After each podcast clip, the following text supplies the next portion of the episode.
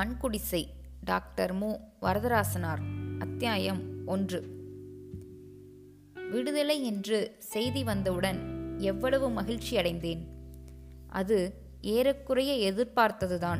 ஆனால் இன்னும் ஆறேழு வாரம் கழித்துத்தான் விடுதலை கிடைக்கும் என்று எதிர்பார்த்தேன். நண்பன் குமாரவேலுக்கு எழுதிய கடிதமும் அப்படித்தான் எழுதியிருந்தேன்.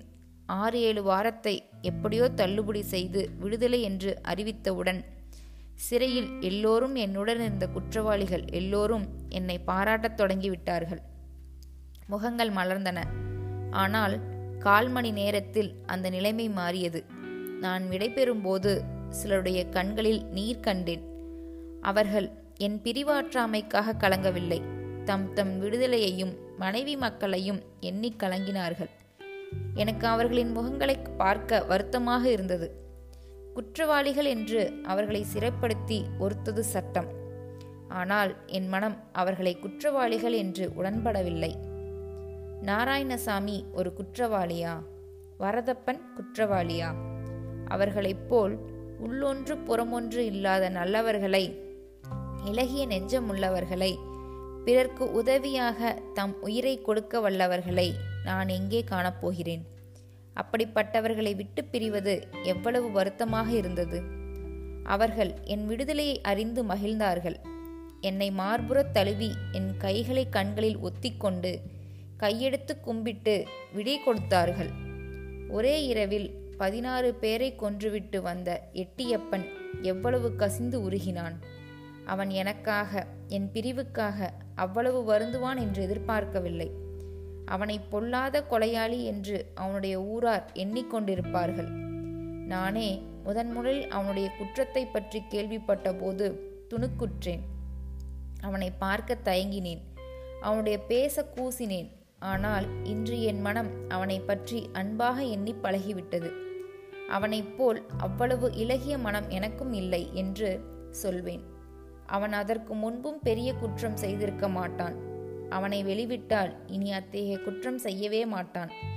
ஒருவருடைய வாழ்க்கையில் முன்னும் பின்னும் ஆராய்ந்து உணராமல் என்றோ ஒரு நாள் ஒருவேளை ஆத்திரப்பட்டு தன் நிலை தவறி செய்த ஒரு செயலை கொண்டு அவனுடைய வாழ்நாள் முழுதும் துன்புறும்படியாக தண்டனை விதிக்கலாமா? அவனோடு பழகிய பிறகு அல்லவா அவனுடைய மனநிலையை நன்றாக உணர முடிந்தது? இப்படி சிறையில் பலரோடு பழகி நான் பெற்ற புதிய அறிவும் அனுபவமும் என்றும் மறக்க முடியாதவை. துறைப்பாடியை விட்டு வெளியேறியவுடன் என் வீட்டை பற்றிய ஆவல் மிகுதியாயிருந்தது. மனைவி மக்களோடு இருந்து வீட்டில் மகிழ்ச்சியாக வாழ வேண்டும் என்று கோட்டை கட்டினேன். ஆனால் இடையிடையே என்ன தொழில் செய்வது யாரிடம் உதவி கேட்பது ஊராரிடம் எப்படி நல்ல பெயர் எடுப்பது முதலான எண்ணங்கள் தோன்றி என் மகிழ்ச்சியை கெடுத்தன. என் கனவுகள் அளவு கடந்து வளர்ந்தன. ரயிலில் ஏறி உட்கார்ந்த பிறகு அங்கே இருந்தவர்களின் முகங்களை பார்க்க தயங்கினேன். யாராவது தெரிந்தவராக இருந்தால் அவர்கள் என் சிறை தண்டனை முடிந்ததா என்று கேட்டால் மன மானக்கேடாக இருக்குமோ என்று அஞ்சினேன். அதனால் ஒரு மூளையாக பார்த்து உட்கார்ந்தேன். இங்கும் அங்கும் எட்டி பார்க்காமல் அமைதியாக மூளையை நோக்கியபடியே இருந்தேன். இப்படி அஞ்சிய காரணத்தால் தான் என் மகிழ்ச்சியான கனவுகள் சிதைந்தன. ஊரை நெருங்க நெருங்க என் நெஞ்சின் தயக்கமும் ஒதுங்கும் மனப்பான்மையும் மிகுதியாயின. நல்ல வேளையாக இருட்டு மிகுந்து வந்தது. விளக்குழி நேரே இல்லாத பகுதியாக பார்த்து உட்கார்ந்து கொண்டேன். துறைப்பாடி சிறையில் என் அறைக்கு பக்கத்தில் இருந்த குற்றவாளி மூன்றாம் முறையாக தண்டிக்கப்பட்டவன். முதல் இருமுறையும் வெவ்வேறு தொழிலில் இருந்தவன். இரண்டாம் முறையின் சிறை வாழ்க்கை முடிந்த பிறகு நேரே தன் ஊருக்கு போய் கவலையில்லாமல் மல்லிகை கடை வைத்து வியாபாரம் செய்திருக்கிறான். உன் கடையில் வாங்குவதற்கு ஊரார் வந்தார்களா? உன்னால் நான்கு பேர் எதிரில் தலைகாட்ட முடிந்ததா? என்று நான் கேட்டேன். முதலில் அப்படித்தான் இருக்கும். பிறகு சரியாகிவிடும் என்று சிரித்தபடியே சொன்னான். அவனுக்கு அது அவ்வளவு எளிதாக இருந்தது. அவனோ முதல் இருமுறையும் வேண்டுமென்றே குற்றங்கள் செய்தவன். ஒரு முறை திருட்டு நகை வாங்கிய குற்றம் இரண்டாம் முறை கள்ள கையெழுத்திட்ட குற்றம். மூன்றாவது முறையோ கூலிக்கு ஆள் வைத்து திருடச் செய்து உடந்தையாக இருந்த குற்றம். அப்படி வேண்டுமென்றே குற்றங்கள் செய்து தண்டிக்கப்பட்டவர்கள் மானத்தை பற்றி ஊரார் சொல்வதை பற்றி கவலைப்படவில்லை. நான் மட்டும் ஏன் செய்யாத குற்றத்துக்காக இப்படி அஞ்சி அஞ்சி சாக வேண்டுமோ? என்ன முயன்றாலும் எனக்கு அஞ்சாமை வரவில்லை. பத்தூரில் நான் இறங்கிய போது மணி ஒன்பது இருக்கும். எங்கும் இருள் கவிழ்ந்திருந்தது. ஆங்காங்கே இருந்த திரவு விளக்குகள் போதுமான ஒளி வீசவில்லை. என்னை யாரும் கண்டுபிடிக்க மாட்டார்கள் என்று நம்பிக்கையோடு நடந்தேன். வண்டி வேணுமா என்று வண்டிக்காரன் ஒருவன் என்னை பார்த்து கேட்டான். அவன் எனக்கு நன்றாக தெரிந்தவன். வீட்டுக்கு வாடகை வண்டி பேசும்போதெல்லாம் வழக்கமாக வருபவன். என்னை சிறிது உற்று பார்த்திருந்தால் தெரிந்து கொண்டிருப்பான். அந்த நேரத்தில் ஆள் தேடும் அவசரத்தில் அவனை என்னை கவனிக்கவில்லை. வேண்டா என்று சொல்லி கையசைத்துவிட்டு நான் நடந்து வந்தேன். எனக்கு பின்னே நண்பன் பொன்னுசாமியின் குரல் போலவே கேட்டது. மெல்ல திரும்பி பார்த்தேன். அவனுடைய நடையோ தோற்றமோ இல்லை. நின்று பார்க்க ஆசையாக இருந்தது. தொடர்ந்து நடந்தேன். வழக்கை பக்கமாக அஞ்சல் நிலையத்துக்கு பிரியும் பாதையில் யாரோ இருவர் நின்று பேசிக் கொண்டிருந்தனர். நண்பன் குமரவேலின் குரல் கேட்டது. மற்றொரு குரல் யாருடையது என்று தெரியவில்லை. அவர் வேறு யாரோகவோ இருந்தால் இப்போது எப்படி போய் அறிமுகப்படுத்திக் கொள்வது என்று தயங்கினேன். குமரவேல் மட்டும் இருந்தால் நேரே போய் அவனுடைய கைகளை பற்றி அழைத்து கொண்டு போவேன். அவனோடு பேசவும் பழகவும் மனம் துடித்தது. அவர்கள் இருவரும் பேசி முடித்து பிரிந்து விட்டார்களா என்று எதிர்பார்த்து சிறிது நின்றேன். அவர்கள் பிரியவில்லை. இருவரும் சேர்ந்து பேசியபடியே அஞ்சல் நிலையத்தை நோக்கி நடந்தார்கள். இனி குமரவேலை தனியே காண முடியாது என்று எண்ணி என் வீட்டை நோக்கி நடந்தேன். ஆறு ஆண்டுகளாக நான் பார்க்காமல் இருந்த உணவு விடுதிகளையும் கடைகளையும் பார்த்தேன். பெரும்பாலானவை மூடப்பட்டிருந்தன. பெட்டிக்கடைகளும் படைக்கடைகளும் மட்டும் திறந்திருந்தன. நான் அடிக்கடி உட்கார்ந்து பேசிவிட்டு செல்லும் நிழற்பட நிலையத்தின் அருகே வந்தேன். அதுவும் மூடப்பட்டிருந்தது. மாலை வேளையில் வழக்கமாக நடந்து செல்லும் சாலையை கண்டேன். அந்த பொல்லாத மாலை காலத்தை எனக்கு ஆறு ஆண்டுகள் சிறைவாழ்வை அளித்த அந்த பொல்லாத நிகழ்ச்சி நடந்த மாலை காலத்தை நினைத்தேன். அன்று மாலையும் அந்த நிழற்படக்கடை அருகே வந்து அந்த சாலையில்தான் நடந்து சென்றேன். எல்லோரும் சொல்வது போல் பொல்லாத காலம் என்று ஒன்று இருந்தால் அந்த மாலை வேளைதான் என் பொல்லாத காலம் என எண்ணிக்கொண்டேன். முத்துத்தெருவை அணுகிய போது என் உடம்பில் புத்துணர்ச்சி ஏற்பட்டது.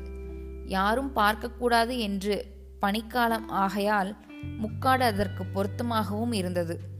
சில வீடுகளில் திண்ணையில் சிலர் பேசிக் கொண்டிருந்தார்கள். எதிர் வீட்டின் திண்ணையிலும் யாரோ படுத்திருந்தார். அவர் என்னை பார்க்கவில்லை. நன்றாக உறங்கிவிட்டிருக்க வேண்டும். ஏதோ புத்துணர்ச்சியோடு வீட்டுக்கு படியேறி கதவை தட்டினேன். கொண்டலேரி கிழவியின் குரல் கேட்டது.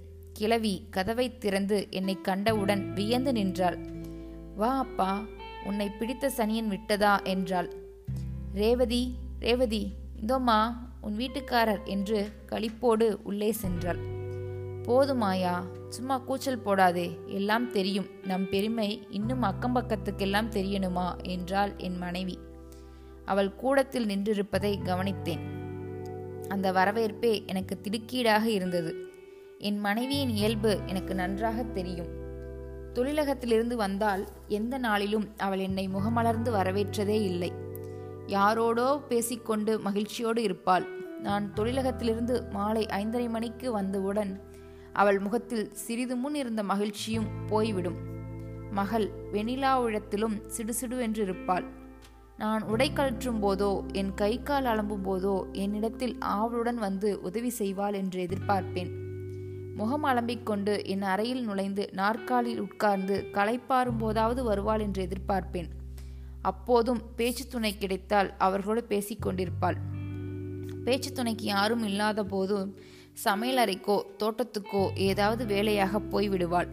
நானாக அழைத்தால் வருவாள். அவளாகவே ஒவ்வொரு வேலை வருவதும் உண்டு. அப்போதும் அவள் முகம் உம்மென்றிருக்கும். தோழிமாரோடு பேசிய பேச்சின் போது இருந்த மலர்ச்சி இருக்காது. சில நாட்களில் அவளே என்னை தேடி வந்தாலும் ஏதாவது குறை சொல்லவே வருவாள். அந்த குறை பெரும்பாலும் என்னை பற்றிய குறையாகவே இருக்கும். சிறுபான்மை மகள் வெனிலாவை பற்றியதாக இருக்கும். அவ்வாறு கூறும்போது கடுமையாகவே பேசுவாள். தொழிலகத்தில் ஆறு மணி ஏழு மணி நேரம் உட்கார்ந்து வேலை செய்த களைப்பு தீரும் என்று ஆறுதல் தேடி வீட்டுக்கு வந்தால் எங்கே அவள் என் மனதை புண்படுத்தி பேசுவாள்? ஏன் இவ்வளவு விரைவில் வீட்டுக்கு வந்தோம் என்று வருத்தமாக இருக்கும். என்னோடு வேலை செய்யும் அரியரன் போலவோ எப்பனேசர் போலவோ நேரே சீட்டாடும் இடத்திற்கு போய் உல்லாசமாக காலம் கழிப்பதே மேலானது என்று எண்ணத் தோன்றும். இவ்வாறு அவளுடைய இயல்பு எனக்கு நன்றாக தெரிந்திருந்தும் ஆறு ஆண்டுகள் கழித்து நான் வீட்டுக்குள் நுழைந்தபோது அவளுடைய வரவேற்பு அப்படி இருக்கும் என்று நான் எதிர்பார்க்கவில்லை. அந்த கொண்டலேரி கிழவி பழைய காலத்தால் என் மனைவியை அவள் சின்ன பெண் என்றே கருதி வந்தாள். அதனால் அவள் விளையாட்டுத் தன்மையாக எண்ணினாலே தவிர ஒரு குற்றமாக எண்ணவில்லை. அதனால் ரேவதியை பார்த்து சாப்பிட்டு முடித்து விட்டாயே. போய் உழைவை அம்மா இப்படி இருந்து இந்த அப்பா சாப்பிட்டு எத்தனை காலம் ஆச்சோ போ போ உன் கையாலே சமைத்து போடு. நேரமானாலும் கவலை இல்லை. கொஞ்சம் பச்சரிசி போட்டு பொங்கு என்றாள். இல்லையாயா கொஞ்சம் சோறு இருக்கிறது. இந்த நேரத்தில் ஏன் உழை வைக்க வேண்டும்? அது போதும் என்றாள் ரேவதி. நான் கிணற்றருகே சென்று கை கால் அலும்பி வந்தேன். உடம்புக்கு ஒன்றுமில்லையே அப்பா என்றாள் கிழவி. ஒன்றுமில்லை அம்மா என்றேன். அந்த கிழவி ரேவதிக்கு தொலைவான உறவினள். ரேவதியின் தாய் வீட்டில் ஏதாவது வேலை செய்து சாப்பிட்டு காலம் கழித்து கொண்டிருந்தாள். நான் சிறைக்கு போவதற்கு முன்னும் அடிக்கடி எங்கள் வீட்டுக்கு வந்து ரேவதிக்கு உதவியாக இருப்பாள். ரேவதிக்கு உடல்நலம் குன்றிய போதெல்லாம் அவளே இருந்து சமையல் செய்வாள். நான் சிறைக்கு போன பிறகு என் மாமியார் தன் மகளுக்கு துணையாக இருக்குமாறு அந்த கிழவியை அனுப்பி வைத்தார். அவள் வீட்டில் இருந்த கிழவிக்கு மக்கள் பேரன் பேர்த்தி ஒருவரும் இல்லை. என் மாமியாரை மகள் போல் கருதி அந்த வீட்டிலே காலம் கழித்தாள். அவள் என்னிடமும் எப்போதும் மிக அன்பாக இருப்பாள். அவள் காட்டிய அன்பில் ஒரு சிறு பங்கும் என் மனைவியிடம் எதிர்பார்க்க முடியவில்லை. மகளும் மகனும் படுத்திருக்கும் இடத்திற்கு சென்று மகன் பக்கத்தில் உட்கார்ந்து அவனுடைய முகத்தை தடவினேன். மகளுடைய முகத்தில் வெண்ணிலா என்ற பெயருக்கு தகுந்தாற்போல் அழகொலி வீசியதைக் கண்டு மகிழ்ந்தேன். அவளுடைய முகத்தை தொட்டு தடவி வெண்ணிலா என்று பெயரிட்டு அழைத்தேன். அதை கேட்டதும் என் மனைவி குழந்தைகளை எழுப்பாதீர்கள் மணி என்ன ஆகிறது? இந்த நேரத்தில் அவர்கள் எழுந்து உங்களை பார்த்தால் பயந்து அலறுவார்கள் பேசாமல் வந்து சாப்பிடுங்கள் என்றாள். மறுபடியும் மகனுடைய முகத்தையும் கைகளையும் கால்களையும் மெல்ல தடவிவிட்டு எழுந்து வந்து உன்கலத்தின் எதிரே உட்கார்ந்தேன். சோறு நீரிலிருந்து பிழிந்து போடப்பட்டும் பழையதாக இருந்தது. சாப்பிட்டு முடித்த பிறகு நீர் வார்த்து வைத்ததை இப்போது எனக்காக பிழிந்து இட்டாள். குழம்பும் மோரும் இட்டு உண்டு முடித்தேன். பழதையாக இருந்தாலும் சுவையாக இருந்தது. என் மனைவியின் அன்பும் கலந்திருந்தால் அந்த உணவே இனிய அமுதமாக இருந்திருக்கும். உன் அம்மா வீட்டில் எல்லோரும் நலமாக இருக்கிறார்களா? அடிக்கடி போய் வந்தாயா? பையன் பள்ளிக்கூடம் தவறாமல் போகிறானா? வெண்லினா மெலிந்திருக்கிறாளே வீட்டு வாடகை சரியாக வருகிறதா? நிலத்திலிருந்து குத்தகை நெல் சரியாக வருகிறதா என்று பல கேள்விகள் கேட்டேன். பலவற்றிற்கு ஆம் என்று விடை கூறினாள். சிலவற்றிற்கு வாய் திறக்கவில்லை. வாடகை பற்றியும் நெல் பற்றியும் கேட்ட கேள்விகளுக்கு மட்டும் சிறிது கடுமையாக மறுமொழி சொன்னாள். அந்த வாடகையையும் நெல்லையும் நம்பியிருக்கவில்லை. எங்கள் அம்மா வீட்டார் எப்படியோ காப்பாற்றி வருகிறார்கள். உங்களுக்கு ஏன் இந்த கவலை என்றால் நான் கவலைப்படாமல் வேறு யார் இந்த குடும்பத்தை பற்றி கவலைப்படுவார்கள் என்றேன். போதும் மெல்ல பேசுங்கள். உள் உங்களால் வெளியே தலை காட்ட முடியவில்லை. நீங்கள் அப்படியே எங்காவது வெளியூருக்கு தொலைந்து போயிருந்தாலும் ஒரே கவலையாக இருந்திருக்கும். உங்களுக்கு மானம் அவமானம் ஒன்றும் இல்லை. நான் என்ன செய்வது? நாளைக்கு வயது வந்த பிறகு இந்த பெண்ணை யார் கட்டிக்கொள்வார்கள் சொத்து சுதந்திரம் இல்லாவிட்டாலும் குடும்பத்திற்கு நல்ல பெயராவது கொண் வேண்டாவா? என்றாள். கண்களை துடைத்து கொண்டாள். இதற்கு நான் என்ன செய்வேன்? என் பொல்லாத காலம். கடவுளறிய நான் ஒரு குற்றமும் செய்யவில்லை என்று உனக்கு எத்தனை முறை சொல்லியிருக்கிறேன். நீதிமன்றம் நம்பாவிட்டாலும் சட்டம் உணராவிட்டாலும் நீயாவது நம்பக்கூடாதா? உணரக்கூடாதா? என்று உன்னை எத்தனை முறை கெஞ்சி கேட்டிருக்கிறேன். இன்னமும் உன் மனம் மாறவில்லையே என்று முறையிட்டேன். ரேவதி உனக்கு இன்னமும் தெரியவில்லை. வந்தவருக்கு எவ்வளவோ களைப்பாக இருக்கும். படுக்கை போட்டு படுக்கச் சொல்லம்மா ஏன் இப்படி? என்றாள் கிழவி. பாயும் தலனையனையும் தாழ்வாரத்தில் வெறுப்போடு போடப்பட்டன. நான் அங்கே படுக்க நகர்ந்தேன். ஏன் அப்பா பணி ஆகாது. போய் உள்ளே படுத்துக்கொள் என்றாள் கிழவி. நான் ஒன்றும் பேசாமல் அந்த பாயின் மேல் படுத்து பற்பல எண்ணினேன். ஊராரின் புறக்கணிப்புக்கு வெறுப்பான பார்வைக்கும் பழிக்கும் அஞ்சிய மனதோடு வந்தேன். ஆனால் முதலில் நான் உணர்ந்தவை என் மனைவியின் புறக்கணிப்பும் வெறுப்பான பார்வையும் பழியுமே ஆகும்.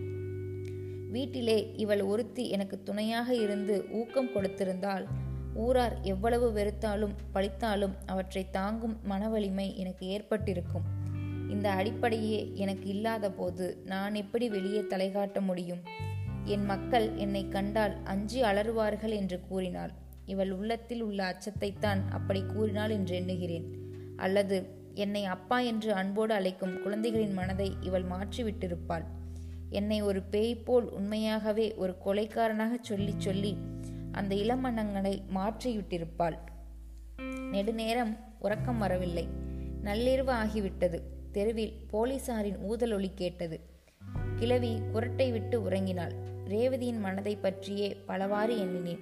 என்ன இருந்தாலும் பழைய அன்பு சிறிதாவது இல்லாமற் போகுமா? பெண்மனம் அல்லவா? ஊரார் பழிப்பார்களே கொலைகார மெய்யப்பனுடைய மனைவி என்று ஏசுவார்களே. அதை கருதித்தான் அவள் புறக்கணிப்பாக நடக்கிறாள். படிப்படியே அவளுடைய மனதை மாற்ற முயல்வதுதான் கடமை. உடனே வெறுப்பதோ வருந்துவதோ பயனில்லாதது. பொற்காலம் என்று ஆறுதல் கடைந்தேன். படுக்கை அறைக்கு சென்றேன். ம மகள் உறங்கும் படுக்கையின் அருகே சிறிது உட்கார்ந்து சிறு விளக்கின் ஒளியில் அவளுடைய முகத்தை கண்டேன். அவள் கோயில் சிற்பம் போல் வளர்ந்து விளங்குவதைக் கண்டதும் என் குடும்பத்தின் தெய்வம் என்று எண்ணி ஒருங்கினேன் நான் சிறைக்கு சென்றபோது அவளுக்கு வயது ஆறு. இரண்டாம் வகுப்பில் படித்து கொண்டிருந்தாள். ஒன்றும் அறியாத சிறுமி அவள். இப்போது பனிரெண்டு வயதுள்ள பெண்ணாய் ஒரு பூங்கொடி போல் விளங்குகிறாள்.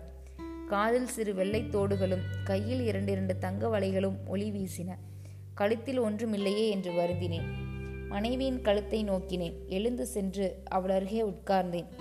நான்கு கோவை உள்ள பொன் சங்கிலி அவளுடைய கழுத்தில் கொண்டன. அவளுடைய உடம்பிலோ உடையிலோ நகையிலோ ஒரு வகை மாறுதலும் இல்லை. அன்று போலவே அவள் இருந்தாள். பொன் சங்கிலியில் ஒரு கோவையையாவது மகளுக்கு கொடுத்திருக்கலாமே என்று எண்ணினேன்.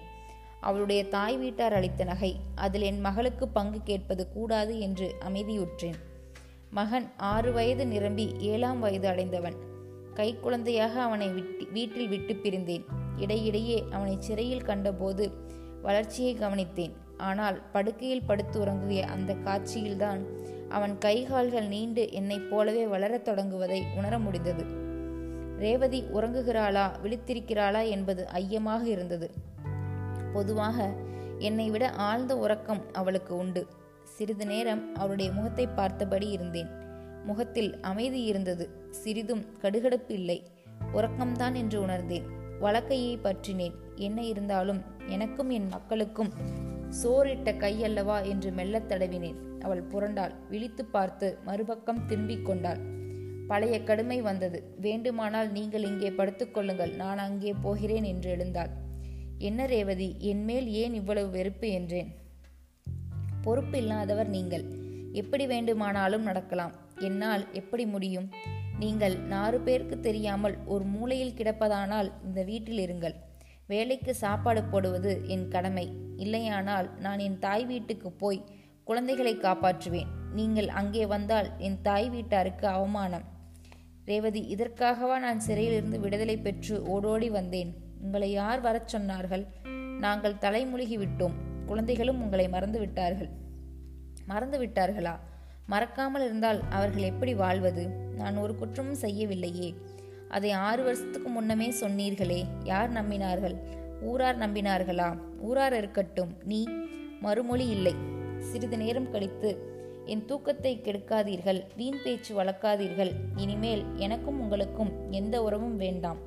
யாருக்கும் தெரியாமல் வீட்டில் மூளையில் ஒடுங்கி இருந்தால் சோறு சமைத்து போடுவேன். அவ்வளவுதான் என்று விரைப்பாக எழுந்து போய் அறைக்கு வெளியே ஒரு மூலையில் பாய் போட்டு படுத்துக்கொண்டாள் நான் பழையபடியே தாழ்வாரத்தை அடைந்தேன்.